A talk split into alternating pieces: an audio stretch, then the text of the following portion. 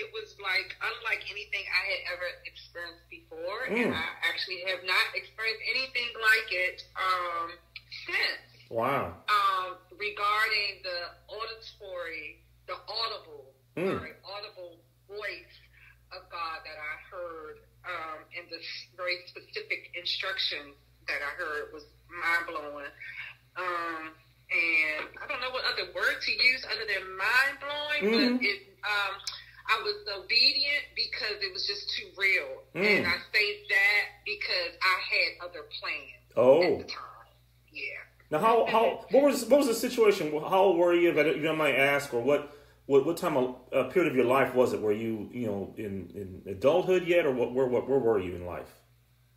Good question. I was definitely an adult and a single mom at the time. Mm-hmm. Um, my son's dad, and I shouldn't say single mom. My son's dad lived in New Jersey, mm-hmm. so I was managing physically managing things by myself and mentally, and I also had two adopted children at the time. Wow.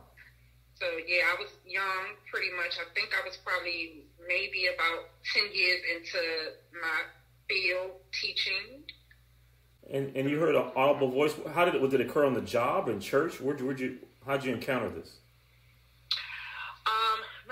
Um, question. Um, it was in the midst of, I would say, a series of different tragedies. Mm. Um, and I would say towards the end of, uh, let's say, facing what I was dealing with. Mm-hmm. Um, because it was several different events, and I'll give you brief details. Um, one, who I was terminated mm. um, position, and how that happened was just overwhelming. Mm-hmm. So that was tragic to mm. me. Amen. and like I like I said, I had two adopted children, so mm. their mouths were um, important to me at that time. Yes. Tragic situations mm-hmm. happening, and me facing them um, I cried out to God. Mm-hmm. That's what it was. I cried out. What, and I remember specifically, what do you want? Um, because I felt like, you know, this heavy presence wanted something. Mm-hmm. And with um, all that was going on, I was overwhelmed and engulfed with those things. Mm. Um, and so in my mind, is it was like a, a spiritual fight of my life. You must want something from me because I these tragic things keep happening. Mm. And so when I begged that question, I started to hear the voice. And it was the first time and it was the last time. Wow. that I heard it audible that way. Now, where, where, where, were you when you heard it? Were you at church? Were you at home? I was at home the first um, time I heard it. I was at home in my kitchen, as a matter of fact.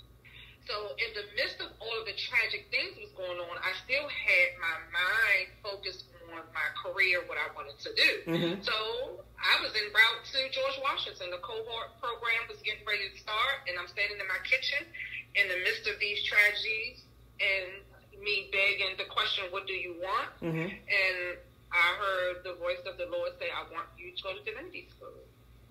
And wow. I said, where? Because I had I had never heard the phrase divinity school. So wow. I said something like where or what. Uh-huh. And when I looked up, I had Howard University's card on my refrigerator. I don't know where it came from. Wow. I don't know. I know. I know I had to put it there, but I just never recalled. I mm-hmm. wasn't able to recollect where did I get it from and when did I put it on my refrigerator. But anyhow, it was there and that's how God answered me. He said, that school. Because I'm like, Howard, weird. What's divinity school? and that was the beginning of the, the talk. And the talk went all the way to me questioning, um, if, well, you know, I'm complaining I guess I'm mm-hmm. complaining because I'm, I'm, I'm giving up objections and I'm saying, well, no, I'm already in school, mm. and so how am I going to get into this school? That was my biggest question. Mm-hmm. It's too late in the year in the registration process. How am I going to get? So once I asked that question, mm-hmm. that's when the very specific instructions started to come. You're going to walk out your door. You're going to make a left at this corner. You're going to walk down this street. You're going to see flowers, red, something, something colors on your left. And then you're going to keep walking. Then you're gonna make a left into Howard because I live. You didn't know. I didn't say. I lived about maybe a mile and a half away from Howard Divinity Camp. Oh. So, um, my other question in that was who's going to help me, Mm-hmm. and the answer was a lady will be in the lobby when you get there. So. I can recall after getting up half of the hill because it was a slight hill Mhm. on the uh, campus of Divinity School. Once I got up the, the hill, the voice it was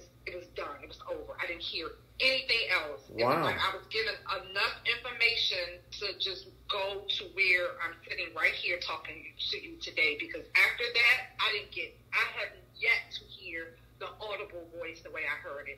And the final thing I want to say was that piece right there in me walking, getting instructions. Mhm. Once I got into the building, sure enough, I can't remember her name, but I could see her face. It was a woman sitting there in the lobby, and I just started crying.